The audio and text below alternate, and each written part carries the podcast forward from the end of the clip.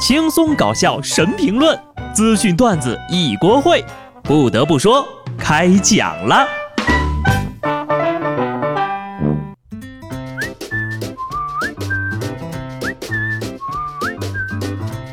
哈喽，听众朋友们，大家好，这里是有趣的。不得不说，我是机智的小布。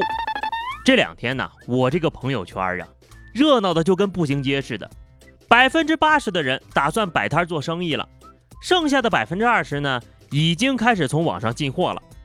不瞒各位啊，其实我上大学的时候呢，也摆过地摊儿。短短两个月的时间，我就赚够了大学四年的学费、住宿费还有生活费。剩下的钱呢，我还请室友们吃了一个学期的饭。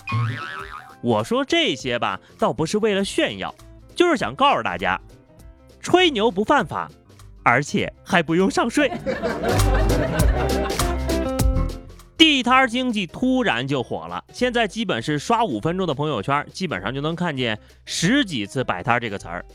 如果说你还不知道啊，那城管可能马上就要打电话通知你了。为了释放地摊经济的活力，让城市更有烟火气，这两天呢，江西九江瑞昌市不少小商贩呢都接到了城管队员打来的电话，动员他们到指定地点摆摊经营。不少摊贩主呀接到电话之后，非常的惊讶，难以置信地问。你不是骗我的吧？摊贩一开口就知道是老鲁豫了。真的吗？我不信。为什么城管会知道摊贩的电话呢？因为都是往年罚款登记下来的，而且摊贩这语气啊，一听就知道是当年三轮车蹬得慢被逮住的。不过呢，塞翁失马，当年蹬得快的人，如今却没有城管及时通知的，哈哈。以后呀，很可能会出现这么个场景：城管来啦，大家快出摊儿啊！不得不说，小摊儿小贩儿也是城市的一道亮丽风景线。有了它呢，这座城市就会更有烟火味儿。这就是我们一直在说的人性化。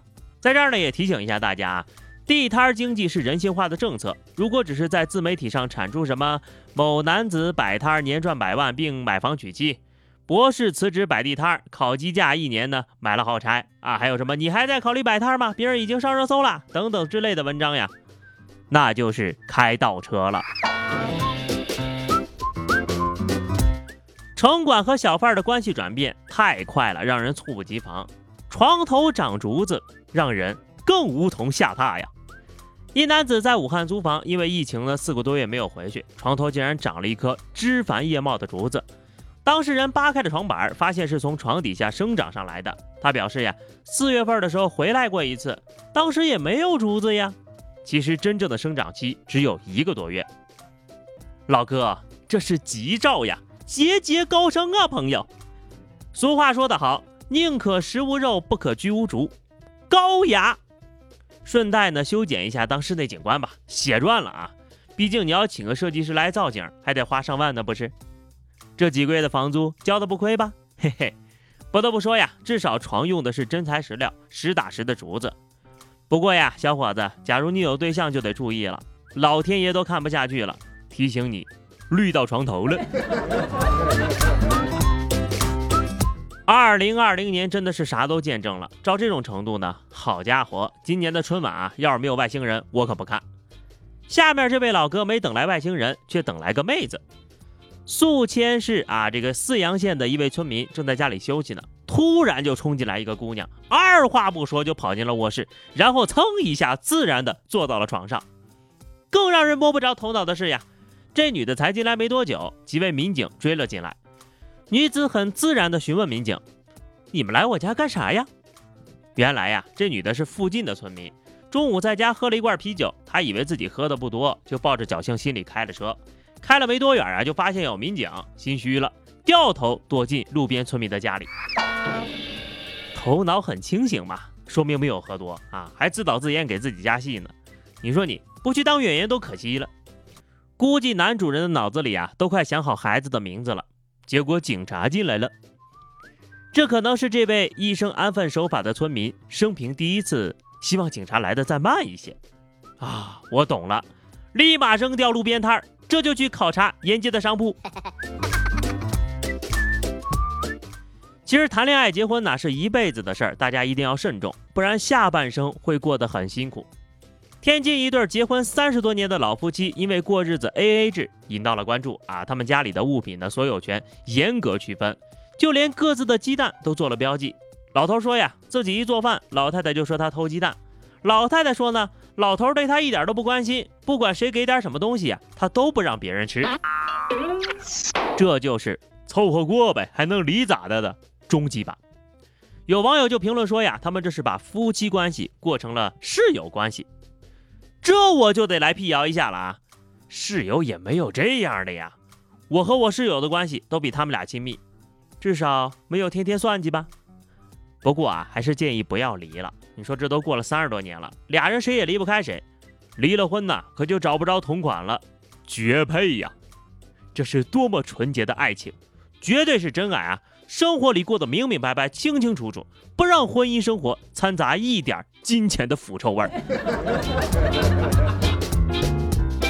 我是真心觉得啊，他们俩这么做呢，是为了防止老年痴呆，所以才每天互相算计、锱铢必较，而且感觉成效显著啊。说到凡事较真儿呀、一根筋的地方呀，不得不提一下日本。最近日本对于一心一意做某件事情呢，又拔出了新高度，边走路边看手机可能违法。说的对啊，走路就走路，玩手机就玩手机，绝对不能一心二用啊！也许这个就是认真的态度呀。有人觉得这个有点管得宽了啊，但也有人觉得应该引入推广一下，至少啊，过马路禁止看手机是必须的。不得不说，与其这个禁止走路玩手机，我觉得不如发明一个可以边走路边看手机还很安全的手机，是吧？工科生呀，理科生呀，要做点事情啊，喂！其实呢，我也是一个非常认真的人，每天都认真的吃饭，认真的偷懒，认真的睡觉，绝不含糊呀。而下面这位小朋友就比较惨了，上海幼托机构陆续开园了，一家幼儿园大班呢，全班三十八个同学，却只有一个小男孩返回上课了。近一百个平方的教室里啊，只有一个同学和两个老师，一个人上课，一个人吃饭，一个人睡觉，老师全程陪伴。孩子呀。现在你是咱们学校最靓的仔啦，因为没人和你争，一对一，只为给孩子最极致的服务。睡觉时，两道慈爱的目光直勾勾的看着你，我就光脑补这画面啊，你别说小孩子了，谁睡谁窒息，什么同学情，最后还不是一个人扛下了所有？来个人分散一下他们的注意力也好呀。不得不说，这个真的太尴尬了。求小朋友的心理阴影面积，虽然很可怜，但是对不起，我还是想笑。相信接下来的几天呢，小朋友的学习能力会蹭蹭的上涨。但是下面这种规定对工作效率有什么帮助呢？某公司老板发布了一条通知，公司禁止女员工戴眼镜。一个女员工没有看到通知，被逮着了，居然要乐捐两百块钱。你说现在的妖魔公司啊，真是越来越多了。不知道戴上眼镜怎么就和工作激情挂钩了？因为戴眼镜而影响工作的人，目前我就知道超人一个人。咋的？一公司女超人呐？戴眼镜还罚款呢？不戴眼镜呢，又看不清工资条，反正左右都是为了扣钱，没什么差别呀。好的，最后是话题时间哈。今天我们来聊聊啊，你看现在这个朋友圈热闹的啊，全员地摊时代已经来临了。那么以你目前的职业或者学的专业啊，去摆地摊，你会摆一个什么样的地摊，并且卖点什么东西呢？欢迎大家在节目评论区留言，关注微信公众号 DJ 小布或者加 QQ 群二零六五三二七九二零六五三二七九，来和小布聊聊人生吧。下期不得不说，我们不见不散，拜拜。